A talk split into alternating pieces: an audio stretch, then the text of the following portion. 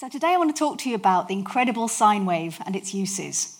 Now, we've all seen a sine wave in our lives, I'm sure, but we also all learnt at school that sine is opposite over hypotenuse, right? So, that is associating to some angle in a right angled triangle a, a ratio of lengths, a number that must be between 0 and 1, right? So, how does that very uncurvy thing, a number associated to a triangle, end up being related to this very, well, curvy thing that goes on forever in both directions and takes both positive and negative values. How is that? Well, I'm going to give you today a brief history of sine to get us from triangles to sine waves and look at some of their huge range of uses. Along the way, we'll encounter banned books, archery, and the workings of the human ear. So let's get started. The ancient Greeks did not have sine, cos, and tan. So, how does it happen that Hipparchus, the ancient Greek astronomer, astronomer and mathematician, is called the father of trigonometry? Well, he didn't use sine, cos, and tan, but he did work with triangles. And I want to just briefly show you a little bit about what, what he did. So he used chords. He worked with chords of circles, so points joining places on the lines joining places on the circumference of circles in astronomical calculations. Uh, he did lots of amazing things in astronomy. He uh, measured the precession of equinoxes. He calculated an estimated distance from the Earth to the Moon. Uh, at, he said it was between 59 and 67 Earth radii, which is not bad. The true value is around about 60 Earth radii. He did that um, using estimates for the parallax of the Sun, which I'm not going to go into, but just to give you an illustration of how chords of circles could be used in astronomy. Um, I'll just show you how you could use them to work out the distance from the Earth to the Moon. It isn't Hipparchus' method, but it's a method that, that can be used and has been used. So imagine there's the Earth, there's the Moon. I'm going to draw in some lines here. What you can do is you and your friend can stand as far away as possible from each other uh, on the surface of the Earth and look at the Moon and look at its position in the sky and you can compare it to something that's so far away that it looks like it's in the same place in the sky to everybody on Earth. So a distant star will look fixed in the same position for everyone, but the moon will be at a slightly different inclination, a slightly different angle. So you can measure the angles and then compare notes with your friend, and that gives you the angles in this, in this diagram here. And you can then work out, the, the, I guess, the height of that big isosceles triangle and that tells you the distance to the moon.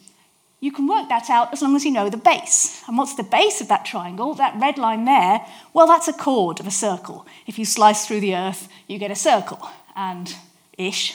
And that's a chord. So knowing the length of that chord, being able to work that out, is a, a useful thing in astronomy. Here's, I've just thrown away the extraneous parts of that diagram. So this is the kind of diagram that we're interested in. Um, and for astronomical applications like the ones Hipparchus was working with, this is the kind of thing we want to know. We want to know the length of that red line, the chord. And the, the yellow lines there, each one of those is a radius of that circle. So this is why chord lengths were interesting. And later on, actually, it turned out that maybe half chord lengths were the things you really wanted to know about. And here's why. If instead of being the, the Earth, that circle is now the whole celestial sphere, or at least a slice through it. Actually, you can't see all of that at night when you're doing your astronomy because the horizon gets in the way. There's the horizon. So, if you want to find out something like the height of you know, a star above the horizon in the celestial sphere, it's actually the half chord length that you might want to know. That's a more convenient thing because lots of the calculations want the half chord length, but even if you then do want the full chord length, of course, you just double and doubling is easier than halving, right? So if you're going to write a table of things, maybe half chord lengths are what you want.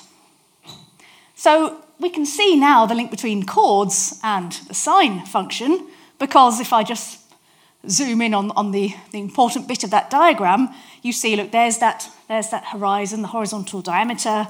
You've got the radii of the circle, radius r, let's say.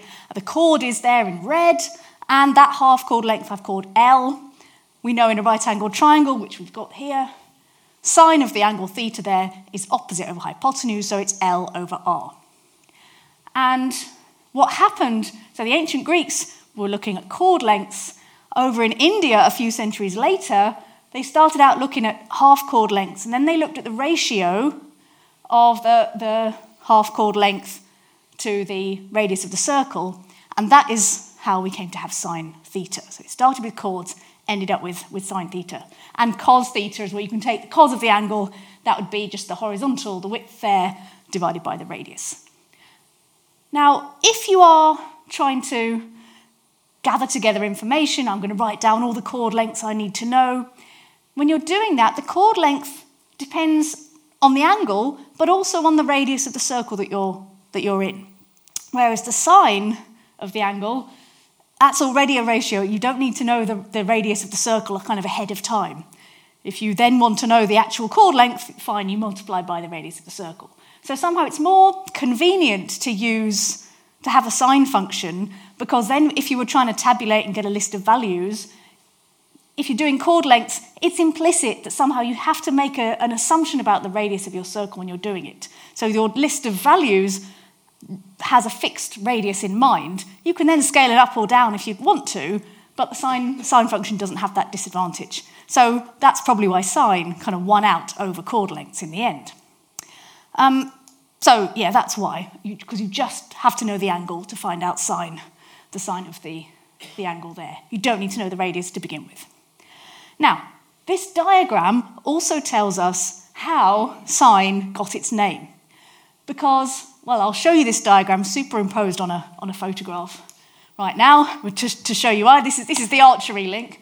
Right, so that picture that we just saw, if you imagine the arc of the circle is now the, the bow, and the bowstring would hang vertically down, but when you draw it, when you pull it back like that, I'm standing all the way around like that, uh, you get the, the radii of the circle, and then the horizontal part, which was our diameter, that's, that's the arrow or you know, part of your arm.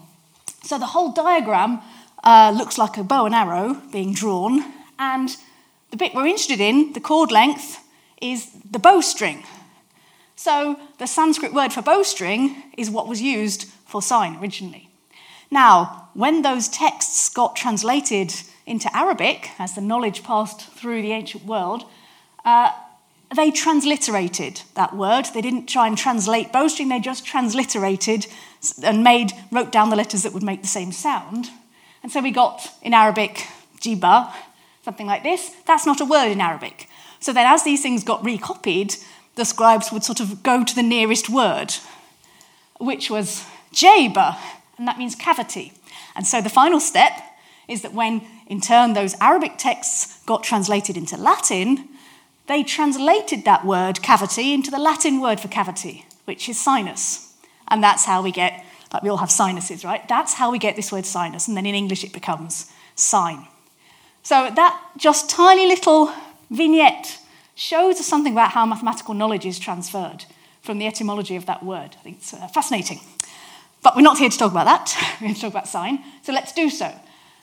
We can see from this original, the origin story of sine, how it is that we can get sine of angles that are bigger than 90 degrees, that don't occur in right angled triangles. Because we can think of it like this what is the sine of that angle theta uh, telling us? Well, let's take a, a unit circle, a circle of radius 1. Then sine theta is just telling us exactly the height above the, the horizon, above the horizontal diameter, the height of that point on the circumference. So we can imagine taking a radius and just sort of rotating it around the circle, and in, inside a circle of radius 1, the height of, of where the radius meets the circumference will exactly be sine theta. And so we can find sine of zero very easily. That's when the radius is just flat on the, on the horizontal. So, of course, sine of zero must be zero. It's at height zero above the horizontal. And as we go round and round and round, we get, get to the vertical. And when it's vertical, so 90 degrees, the height is exactly one radius. And this is a circle of radius one, so it's exactly one. So sine of 90 is one.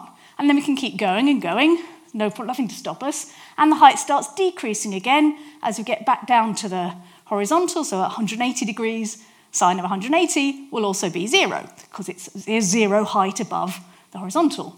And we can keep going. My arm can't, but we can. And then we go underneath the horizontal, so our height above it becomes negative, right? We have negative heights. So that's when sine can take negative values all the way down to minus 1 at 270 degrees and then back upwards again and we get back to 0. So this origin of, of how we came to use the sine function tells us how to get sine of angles other than those strictly between 0 and 90 in a very kind of natural way. Now, I'm talking there in degrees, you've noticed. That's because most of us, that's the first kind of uh, measurement of angles that we learn, and I will mostly talk in degrees for that today. But I've used that word mundane. That uh, what I really mean by that, 360 degrees in a circle, uh, is a very Earth centered measurement unit. Dividing circles into 360 equal parts is done on the planet Earth because early astronomers noticed there were about 360 days in a year. That's the reason we have 360 degrees in a circle. Um, so that's not a very you know, mathematical reason. It's, it, I'm fine with it. we love all the history. But actually, mathematically speaking, there's a slightly more, a better, a way that makes sense more mathematically uh, of measuring angles. So I'll just mention that to you because that allows me to accidentally say that instead of degrees and not get into trouble.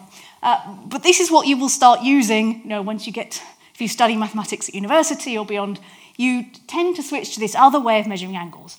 And the other way of measuring an angle is to say, how far round the circumference have I travelled? Has this point gone? So in this circle of radius 1. So uh, circumference of a circle, radius r, 2 pi r. So if the radius r equals 1, then the whole way around the circumference is a distance of 2 pi. So we will say our unit of measuring angles is something called the radian, it's just the distance travelled around the circumference uh, in the unit circle corresponding to that angle. So if you travel the whole 360 degrees, then you've travelled a distance of 2 pi. Therefore, that angle is 2 pi radians. If you only travel a quarter of the way around 90 degrees, a quarter of 2 pi travelled, so half pi radians. That's a, right angle.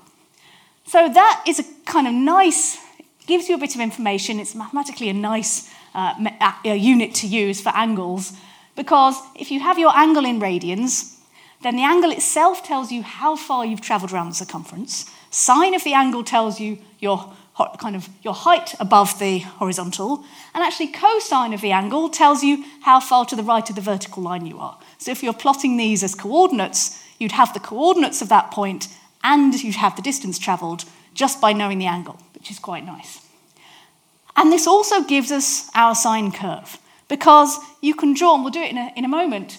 If you take your angle, um, the, the picture in a minute has it measured in radians, so it goes from 0 to 2 pi, a full circle. And you just work up the angles, and the radius travels around the circle.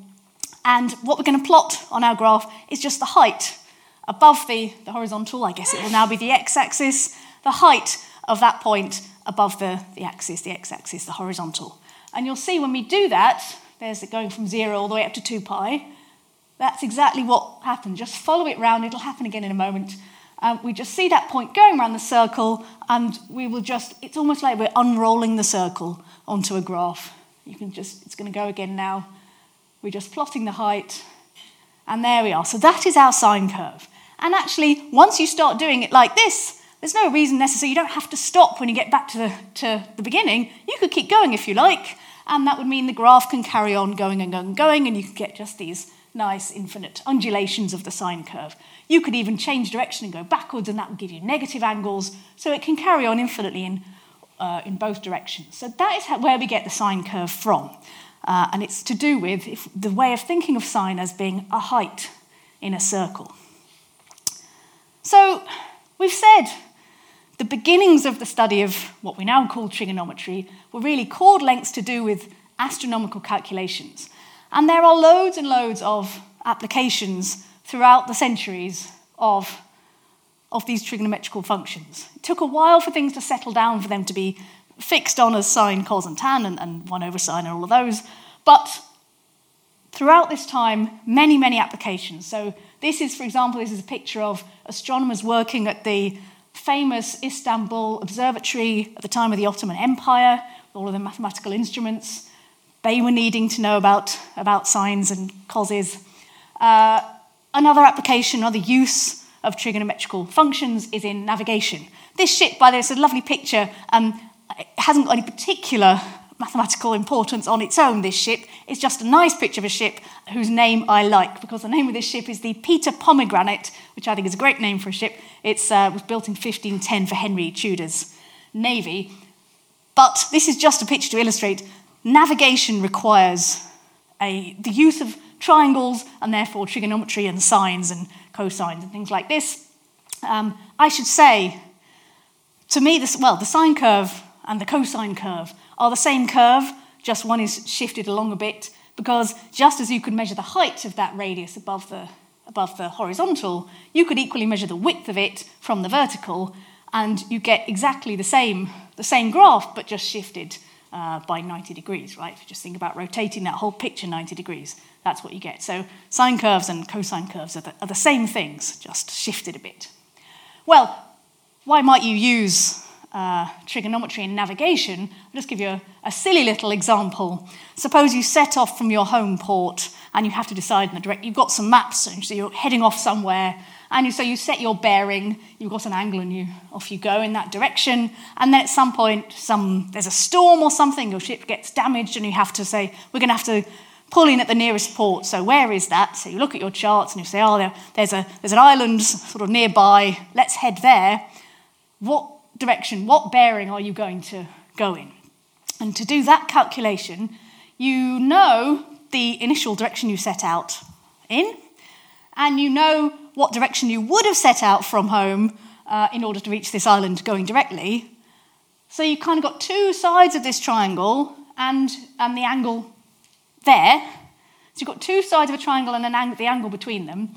And there's a, a law of trigonometry called the cosine rule that tells you how then to calculate the rest of the triangle. So you can work out the other angles, the other side, and then you've got your bearing.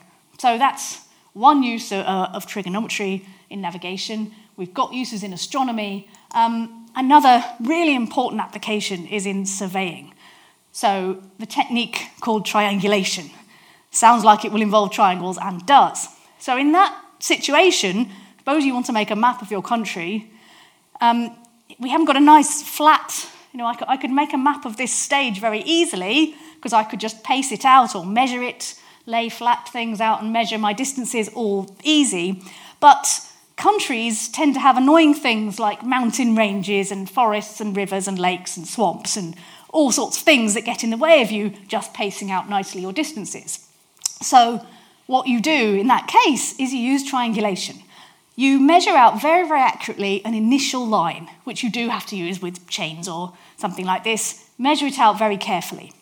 Then, so you've got this initial line, which is going to be the base of a triangle, and you know that length very exactly as exactly as you can.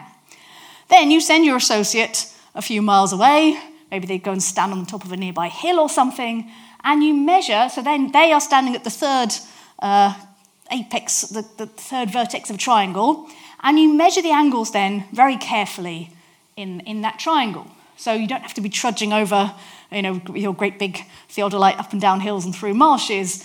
You're just looking and measuring the angle. So that now in this triangle, you've got your baseline, you know, and you've got two angles. Well, you can work out the third for free because angles in a triangle add up to 180 degrees or pi radians.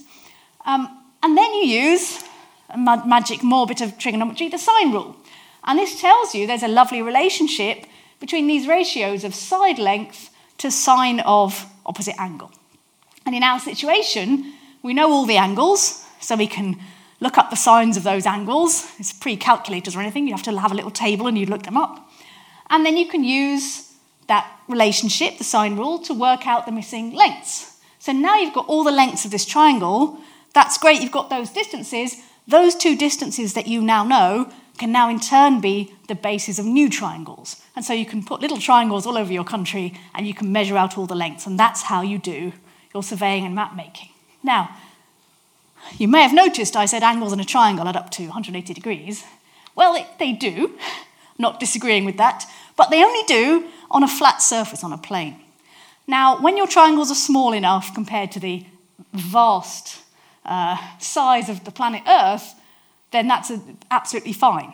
But when your triangles get very big, there starts to be an issue, So this picture here, um, at the bottom if you can read the writing, it says Calcutta baseline. This is a, is a drawing representing the Great Trigonometric Survey of India, which was carried out in the 19th century. It took over 70 years, I think, finished in about 1878, um, surveying and mapping the whole of India very accurately. Now, the triangles there were so big that the curvature of the Earth had to be taken into account. The angles in a spherical triangle add up to more than 180 degrees. Luckily, that's not an issue. There's a modified version of the sine rule. We know by how much the angle will exceed uh, 180 degrees, the sum of the angles, it's proportional to the area of the triangle. So that's not a problem, but you just have to take that into account. So spherical trigonometry is another kind of trigonometry um, made with triangles on the surface of spheres. So these many, many applications and others I haven't mentioned all mean that we have needed the technology to be able to work with, work with these triangles that we encounter in all these applications. And that means it became very, very important to get good lists or tables of Given an angle, what's the sine of it, cosine of it? And vice versa, given a sine or cosine, can we go backwards and say what the angle was? And, you know, this is, this is absolutely pressing. It's vitally important, life saving work to be able to get these things correctly right. Because if you're navigating and you look at your table and, and you get the wrong answer, you know, lives could be lost. So it's important. Um, I just want to mention a couple of people in this story so Regiomontanus is one. There's a picture of him looking, that's an astrolabe, isn't it? He's looking very cleverly at an astrolabe. He wrote one of the first trigonometry textbooks in Europe, De Triangulis Omnimodis, kind of every kind of triangle, triangles for dummies. And he says, no, not quite, triangles are very clever and wonderful people. He says, You who wish to study great and wonderful things, who wonder about the movement of the stars must read these theorems about triangles. It's absolutely vital. You have to understand about triangles if you're going to be able to do all this stuff. Um, he produced an early book of, of trigonometric tables, lists of values of these functions. Um, in case you're worrying about the date there, it was posthumously printed. That's, so it's not, not a typo. It came out in 1490. And others, others also produced tables like this. Um, I want to mention Georg Rheticus. So his tables were extremely, well, they were extremely precise, but even better than that, they were extremely accurate. Um, the first version, kind of a, a, few, a shorter version, came out in 1551. It didn't quite use the standard sine, cos, and tan that we use today, but what, what it used was equivalent. You could deduce one from the other. And I just wanted to show you, I don't know if you can see here, I won't go into detail about what it all means, but the length of the numbers that are shown there, these are particular, you know, subdivisions the, of the circle into very, very tiny little increments, and the number of places, the number of significant figures given, is very high. And this is back in 1551. So this is very, very, very accurate tables. Um, now, you can see by looking at this that it's extremely salacious and it was banned by the Catholic Church. I, I, I jest, well, it was banned, but it probably wasn't because trigonometry was so, you know, sinful or anything, uh, but actually, more likely, it's because Rheticus is, is famous for something else other than these amazing tables he produced, and that is that he was the only pupil and the, I guess, really important person in the popularization of the work of Copernicus. And Copernicus was not in great favor at that time with the Catholic Church. And so, probably by association, if you know Rheticus, oh, he's that Copernicus guy, let's, he's the pupil of Copernicus, he can't be up to any good. So, this, these uh, Canon Doctrinae Triangulorum was banned, but then a, a, much longer version came out, hundreds of pages, uh, a bit later on, and that wasn't banned. So, so it's all right now. We're allowed to look at this without feeling, feeling like our souls might be in danger. Um, and these tables are so, so accurate that they were used for hundreds of years. So that's all great. We know, we know we need these things to do our navigation, our astronomy, our surveying. How do you actually make one of these tables? We can't get our calculator out and just go, what's sine of 36.725? How on earth does, does Rheticus produce a table like this? Well, in making this new technology, new mathematics was required, and tables could be produced using some rules that were, that were found for kind of new lamps for old. They, there were ways, there are ways of finding out the sines and causes of angles um, based on things you already know. So I just put a couple up there. So if you know sine and cos of an angle x, then there are formulae that tell you how to find those values for half x. If you know the sine and cos of an angle A and an angle B, then there are formulae that tell you how to find the sine and cos of A plus B and A minus B. So you can do sums and differences. And there are, there are other things as well. So that's all very well, but you need somewhere to start. And we can start with triangles we know. Here's a couple of triangles we know collectively. Uh, there's an equilateral triangle there. You can use Pythagoras' theorem to find the height of that triangle, and that gives you a right angled triangle with angles 60 and 30. And so we can work out that we know all the lengths there, so we can find sine and cos of those angles. Uh, regular pentagon. We know, we've known for ever since ancient Greek times, the diagonal of a regular pentagon, if it has side 1, the diagonal is precisely the golden number phi, 1 plus root 5 over 2. So we know the diagonal, we can then use Pythagoras again to find the height, and that's another right angled triangle, all of whose sides we know, and we therefore can find the, the functions for 72, and uh, I guess 36 is still top. Maybe not 36. Uh, got to add to 180. So we've got 60 and 72, right? And we've got a difference formula. If we know sine of A and sine of B, we can find sine of A minus B. So we've got 60 and 72. That enables us to find the sine of 12. And then we have half angle formulae.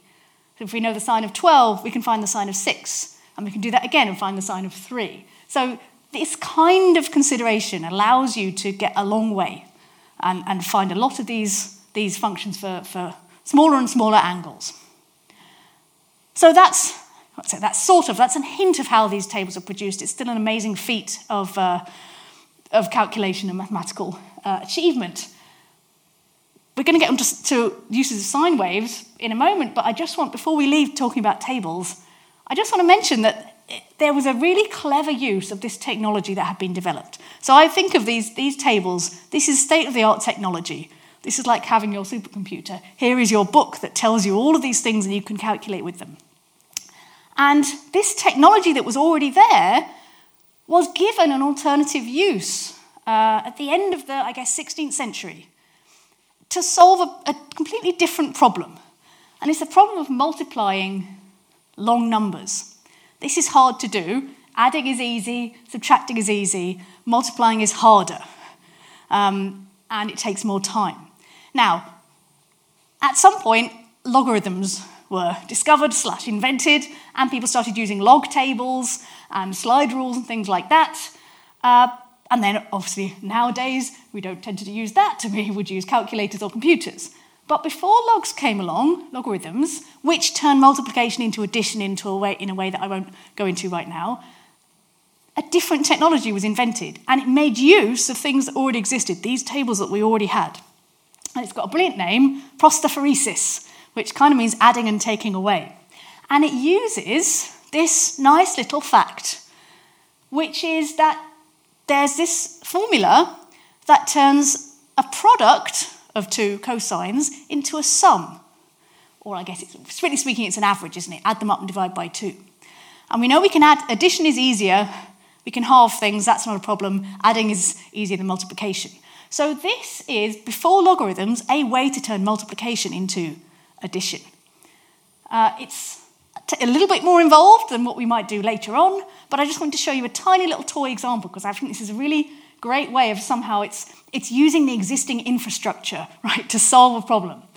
Uh, so let me just give you a very tiny little toy example. Let's multiply 123 by 456.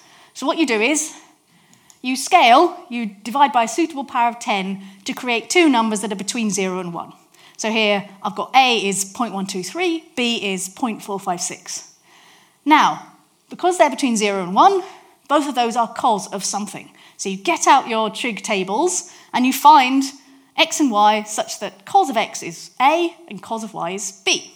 So now that formula at the top is going to tell you what's a times b in terms of adding some things together. You've got your x and y, so you find x plus y, you find x minus y. Done. Addition is easy.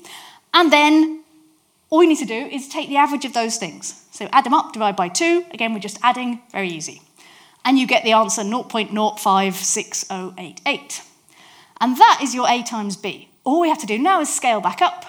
So multiply, we divided by 1,000 twice, we've got to multiply by 1,000 twice, and we find that 123 times 456 is 56,088. And we've used our trig tables to do the, get, get away from having to do that difficult multiplication. And that can be a really useful thing if you're multiplying very, very long numbers together. Um, it may be that you, you don't get the exact answer because you might have to approximate slightly, but you get a, a good enough approximate answer for your calculations. So that's kind of very clever uh, use of these tables before logarithms came along, which I quite like. Okay, so we've seen that sine and its friends, uh, cosine and also tan, are, are useful. They're really, really useful, important practical applications. And that is why all this technology developed and, and people got very, very good at working with these things. But we haven't yet used or seen this nice curve that, that can go on forever, right? All of these angles are using a you know, they're angles within the circle. But at the kind of bit after this point, we got to the stage where mathematicians and scientists could start understanding and solving some kind of physical problems that involve oscillation and periodic motion, where you get some motion, I'll show you actually straight away, you get some motion that repeats. This is very, very soothing, very soothing uh, little animation there of a pendulum swinging backwards and forwards, and its path is being traced uh, below, and, and kind of we're moving the, uh, the, the graph paper along underneath, so you can see that that's the shape that's being produced is a sine wave. And those kind of situations um, sometimes give you a sine wave as a solution, a sine function as a solution. In particular, the kind of situation where you get a sine wave uh, is where you've got a force, um, or like a resulting force, you cancel everything out, and the, and the, net effect is a force that's pulling you towards an equilibrium position. So, what I've got here is a, a pendulum swinging backwards and forwards. So, it's got a rigid rod uh, and then a, a bob or weight at the end, and it's just got a kind of swinging backwards and forwards in arcs of circles in a very soothing way. Uh, and what happens there is there's a force downwards due to gravity, but the part of it that's trying to pull that bob away from the, the centre of the circle is exactly counteracted by the tension in the, in the rod. So it can't get, the distance from the centre of the circle can't change. So that bit of the force uh, due to gravity is, is cancelled out. And the remaining bit of the force, can, all it can do is pull kind of downwards but along the, the circumference of the circle. And the steeper the angle you get, the, mo- the more proportion of that vertical gravity force is along that circumference. So the other thing that you require in order to get a sine function out of this is that, that the force that's being, uh, that's being uh, uh, pulled downwards towards the equilibrium position, which in this case is just a vertical, the pendulum vertically downwards at rest. That force should be proportional to the distance from the equilibrium position. And if you look at the equations you get from a pendulum, then for small, for small oscillations, for small angles of oscillation, uh, that's basically true. You have to make the odd approximation here and there, but that's basically what happens. And so you get this kind of sine wave coming out of it. It's all squashed into a vertical, but, but that's what you get. And in particular, if you sort of set this thing going at some time t equals zero, then the displacement after some time t will depend on the sine of t. There are other situations where you get precisely the same thing happening, and I want to show you just one other of them because uh, it was something due to a predecessor of mine as Gresham Professor of Geometry, Robert Hooke, and this is the picture of him that's hanging in Gresham College now. It's not a, wasn't painted at the time of his life. I, am not able to see that there are any reliably, provably uh, accurate pictures of Hooke painted during his lifetime, but this is the one that's hanging up at Gresham now. Uh, and he's holding in his hand the, the thing that I want to talk about, which is a spring. And we may all remember having learnt at school Hooke's law. And here it is, I'm sure you recognise it, 1676. Um, okay, so this is a jumble of letters, right? This is Hooke's law, but at the time, um, people often did things like this. He, he actually published an anagram of his law. I'm sure you're quickly solving this uh, right now and getting the Latin phrase ut tensio sic vis, right, as the extension, so the force. This was a, a, a thing done to prevent or try and prevent priority disputes. He's thought of this great new law. If he just publishes it, what's to stop someone else coming up and say, I thought of that last week. Look, here's my bit of parchment with the date written on last Tuesday. I thought of it first. You, you know, if you don't want that kind of nuisance, and maybe they did think of it first, it's very hard to then prove who, who got there first. So, what you would do would be you'd publish something, or in a letter to a friend, or something like this, you'd put some encrypted version of what you wanted to say. So, Hooke just, I mean, he'd put the letters in alphabetical order, hasn't he, there? And then later on, you wait a bit. If no one comes up and says, ah, you must mean, you must mean ut tensio sic vis, um, then you're safe to reveal your amazing discovery. So that's Hooke's law. What it actually means is we've got, got a spring now it's going to bounce up and down quite quickly. It's very energetic. Um, there it is oscillating away. So, what happens here, and what Hooke discovered, is that take a spring, you put a weight on it, if you just let it go, then the tension in the spring increases with the extension, with, with how stretched it is. Um, the, the force of gravity is pulling downwards, the spring, the tension in the spring is pulling upwards. There'll be an equilibrium position where they exactly balance out. If you disturb it from that equilibrium position at some time t, then if you pull it down below the equilibrium position, then the tension in the spring is higher than the force of gravity that's acting downwards, so it gets pulled upwards, and the amount of force is proportional to the, how far you are from the equilibrium position. On the other hand, if you lift it above that equilibrium position, this time the force of gravity outweighs the tension in the spring that's pulling you up, and so you get pulled down, and again, proportionally to your distance from the equilibrium point. And so, because of that, again, you get this when you solve that equation that you get, the answer is that the displacement from the equilibrium position, as this boings up and down, is going to depend on not the time, but sine of, of time t. So these are two places where you genuinely do get a sine function. There are lots of other sine waves uh, in physical phenomena. Light is one.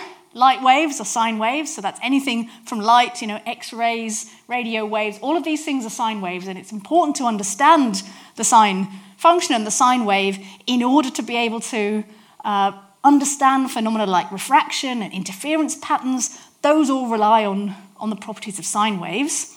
Other kinds of waves, though, may or may not be sine waves. So you can get periodic things, repeating patterns, which might or might not themselves be sine waves.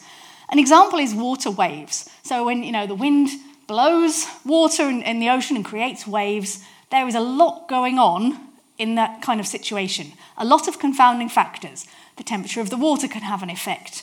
Uh, the depth of the seabed, which of course is constantly changing, can have an effect strength of the wind, um, I don't know, passing whales swimming by, all sorts of things can affect what's going on here in these water waves or ripples.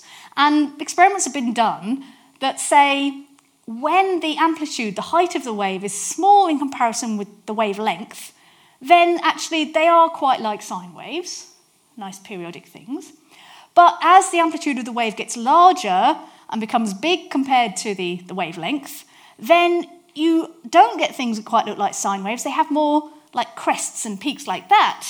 And they get closer to a curve that we briefly mentioned in a previous lecture, actually, a trochoid, which sort of, it, it isn't, but it looks a bit like semicircles upside down. But those things then, they aren't sine waves. So is all lost? Is that the end of sine waves? No, no, because these things are periodic, they repeat, and because of the next guy, that means there's a link to sine waves. The next guy is Joseph Fourier. And it's exactly 200 years this year since his you know, world changing book on heat flow. The analytic theory of heat came out in 1822, 200 years ago. And he was working on the heat equation, which governs how uh, waves of heat pass through, through objects. To do this, he did something very clever with sine waves. And, and before I tell you what that is, I just want to give you a few sine waves to look at. Because we can take our standard sine wave, there it is, y equals sine x, from 0 to 2 pi, aka 360 degrees, goes from 1 to minus 1. That's your sine wave. But you can, you can tweak those a little bit you can scale them. So here's one way of scaling it. You can just double the height. You've stretched it uh, vertically. That's the same as me starting with a circle of radius, not one, but two. So you can make one of double the height. That's, I mean, it's a sine wave. We say it's sinusoidal. It's, it, it's like a sine wave just tweaked a bit. Another thing you could do is you can make your radius, you can stick with a unit circle and just make the radius rotate at a different speed. So then you might get something like this one, sine of 2x. So you're kind of doubling the angle. That means you go around twice as fast, and that means you fit twice as many waves into the same space. So it sort of gets squashed, concertinaed in the horizontal direction. So those are both fine, they're, they're sine waves. You can then combine them, if you like. You can combine sine waves. So you can add them together. Here, for example, is that the red one and the blue one. I've just now made a graph of, of the sum of those two. So I've just added those points together. Sine 2x plus 2 sine x. And I get this thing, which is definitely not a sine wave. It's some, you know, it's got a bit of a kink in the middle of it, but it is periodic. It does repeat every, every 2 pi because those things that made it up repeat as well. So this is a periodic wave that's not a sine wave, but it's somehow made of sine waves. Now, what Fourier did, this is pretty amazing. I've, there's an asterisk, which I will come back to in a second in this statement for, for the mathematicians in the audience. Fourier showed that any periodic function is made up of sine waves. You can find sine waves to add together to make any periodic function. And we know how to do it. That's the crucial thing. It's all very well having a theoretical thing that says, but there is a standard technique, involves a bit of calculus, that allows you to take out, to pull out the exact sine waves that make up your periodic function. Um, I'll show you some examples in a second, uh, this asterisk is, is for the benefit of any mathematicians who are watching who are saying, Sarah, do not lie to the good folk in your audience. There are some really weird functions that periodic functions where this kind of doesn't work. There's something called the Dirichlet conditions, which you can go and look up if you like, that specify exactly when it's possible.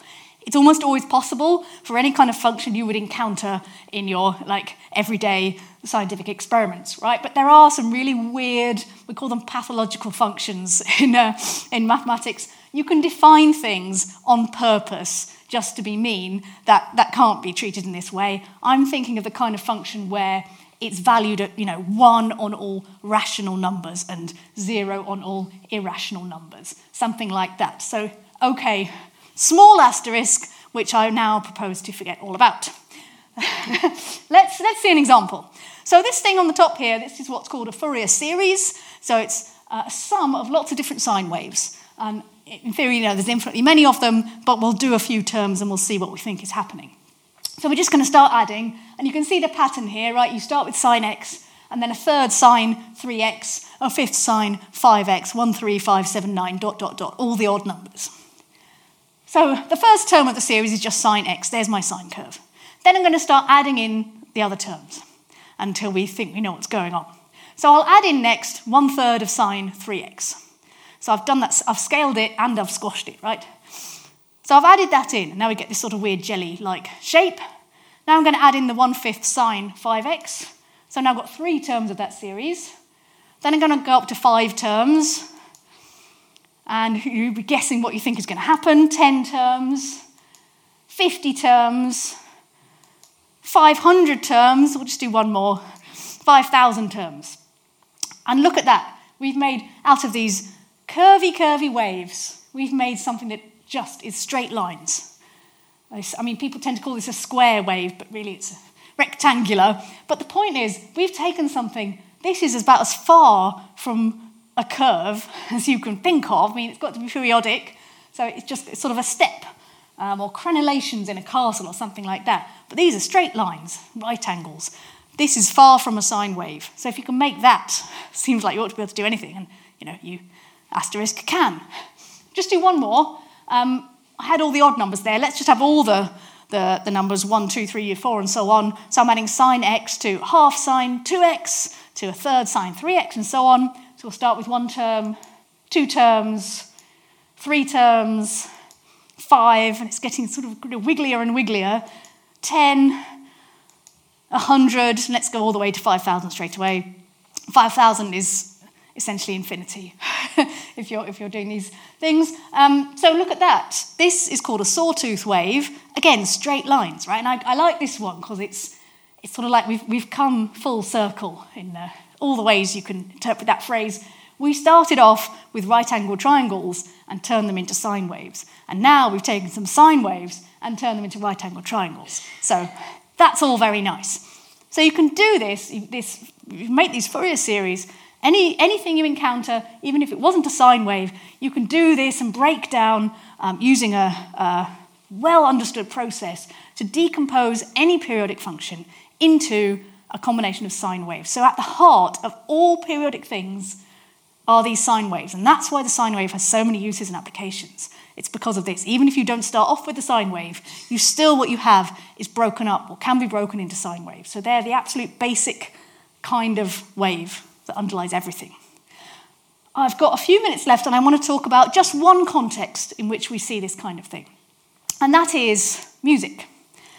Um, now, I, I did give a couple of lectures previously about mathematics and music, so if you want all the detail that I can't give you in a couple of minutes, go, go and find those and watch those. But just a kind of brief, brief moment on the context here.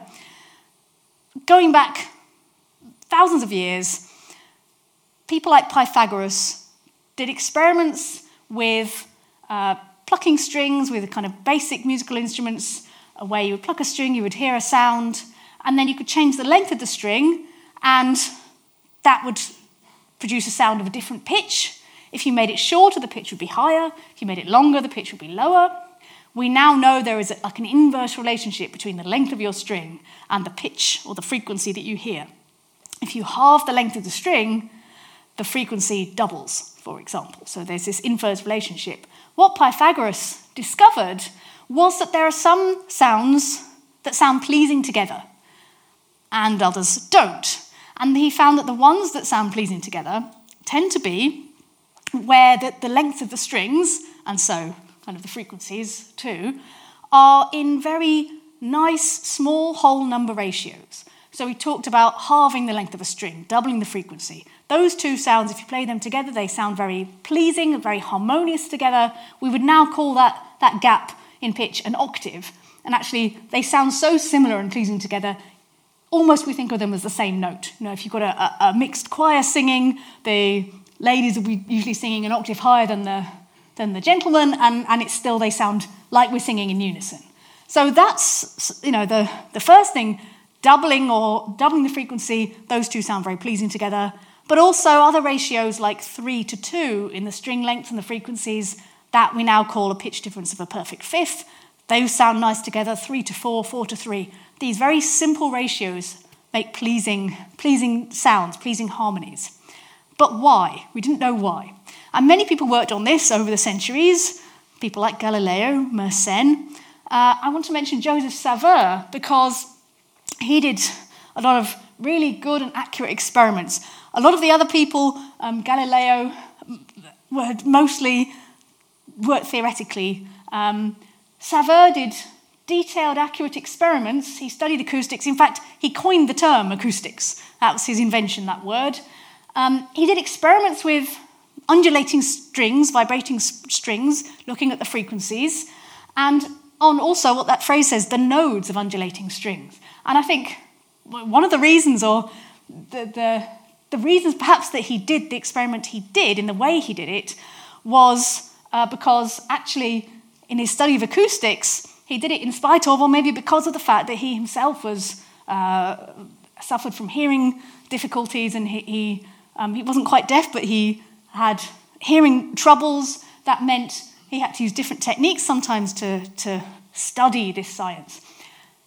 The nodes of the undulating strings, so he found that when you pluck a string or you displace it in some way, um, he put little pieces of paper on the strings and he found that there were, depending on how you set the string in motion, there were sometimes places on the string that didn't appear to move, and the pieces of paper did not fall off, right? So they're essentially still, those nodes.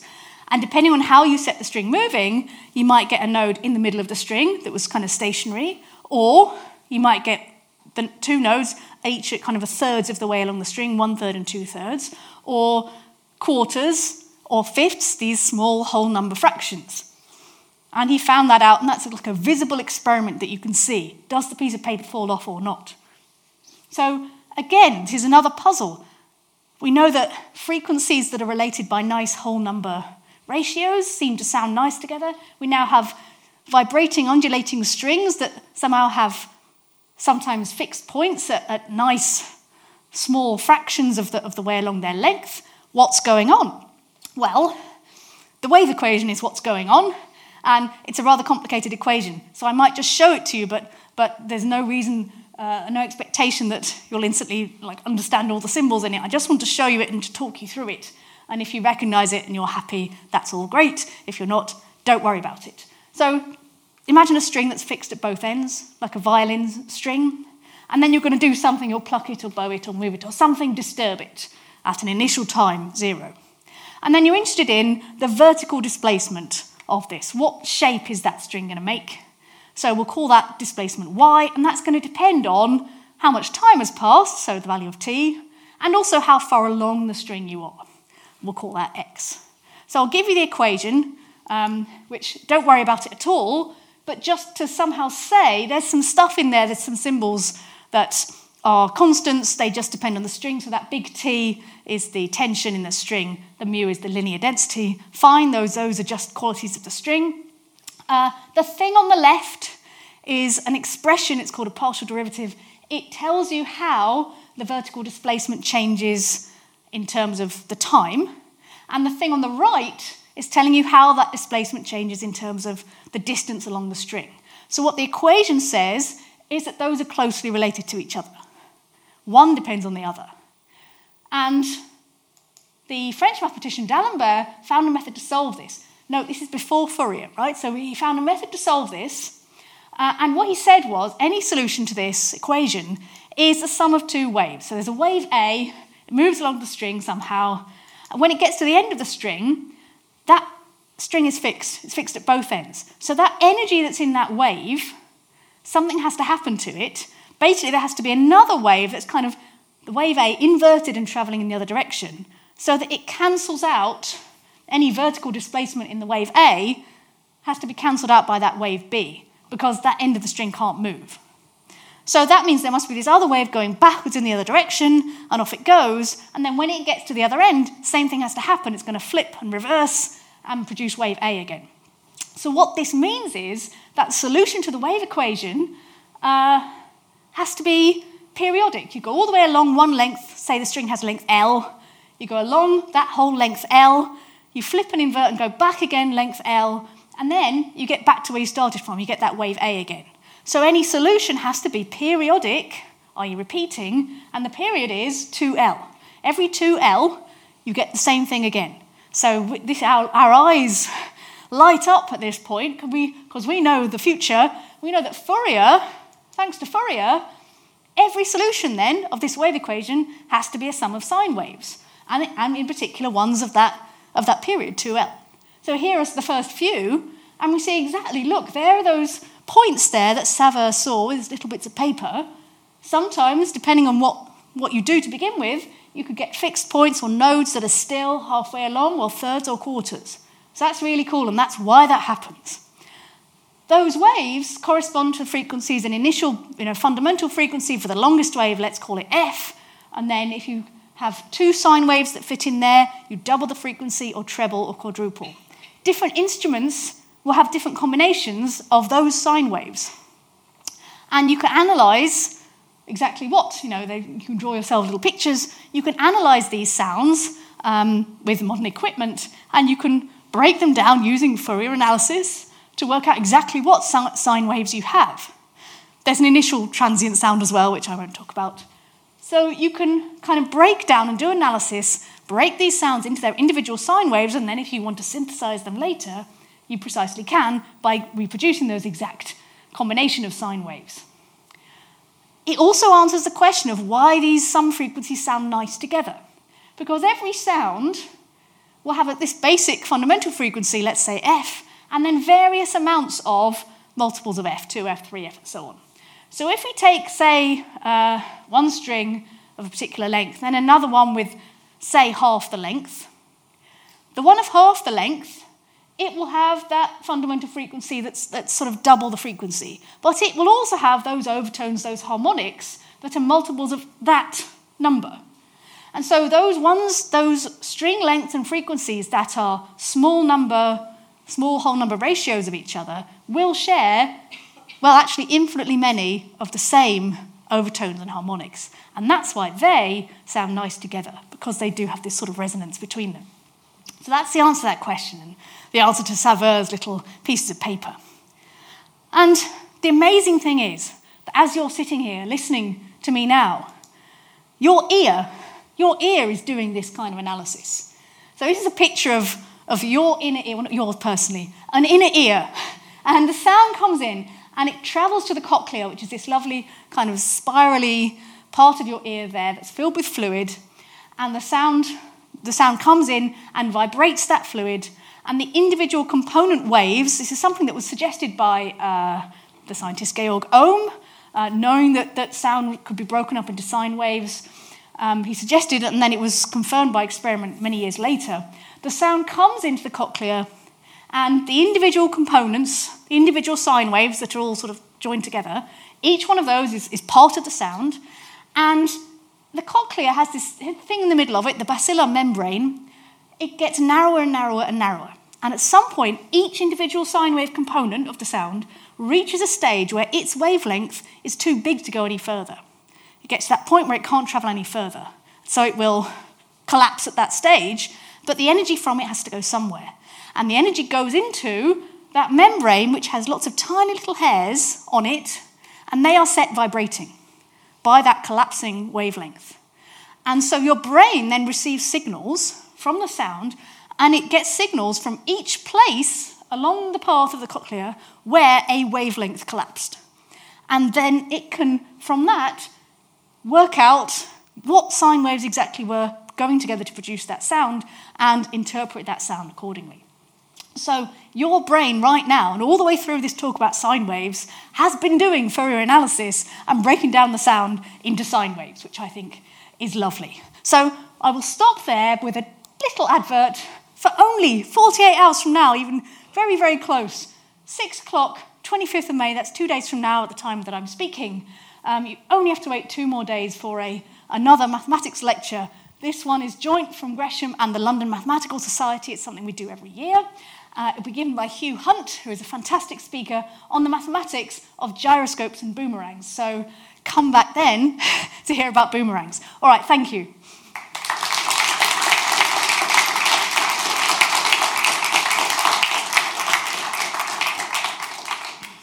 So much, Professor Hart, for the fascinating lecture. I've got some questions for online, which I think we should take two of first before going to the room. So the first question is, um, on a calculator, you often get the settings to work in degrees, radians, or gradients. Where did gradients come from and who uses them? So, okay, I believe, um, I don't want to say anything wrong, I believe this was a French Revolution thing because there, so there are 400 gradients in a circle i.e., 100, nice decimal 100 in every right angle. So, yeah, that's where I think that originated. I believe they still have some uses in engineering, but if you're a mathematician, you tend to use radians. Although you might, if you're like me, you still have degrees in the back of your head. um, thank you, Professor Hart. I've got another question here, again about um, more, possibly more about the sine wave. Why is mains electricity a sine wave? Oh. Well, everything's a sine wave. There you go. Next question. uh, that, yeah, you do. You do. So anything that's electromagnetic is a sine wave, light waves, and all of those things are. So yeah. Thank you so much, Professor Hart. Please do come back here for Professor Hart's series next year. She's still with us next year, hooray. So um, please come back for her series next year. If you get on our mailing list, um, you'll, you'll get notifications about um, that series when it launches at the end of July. Um, thanks so much.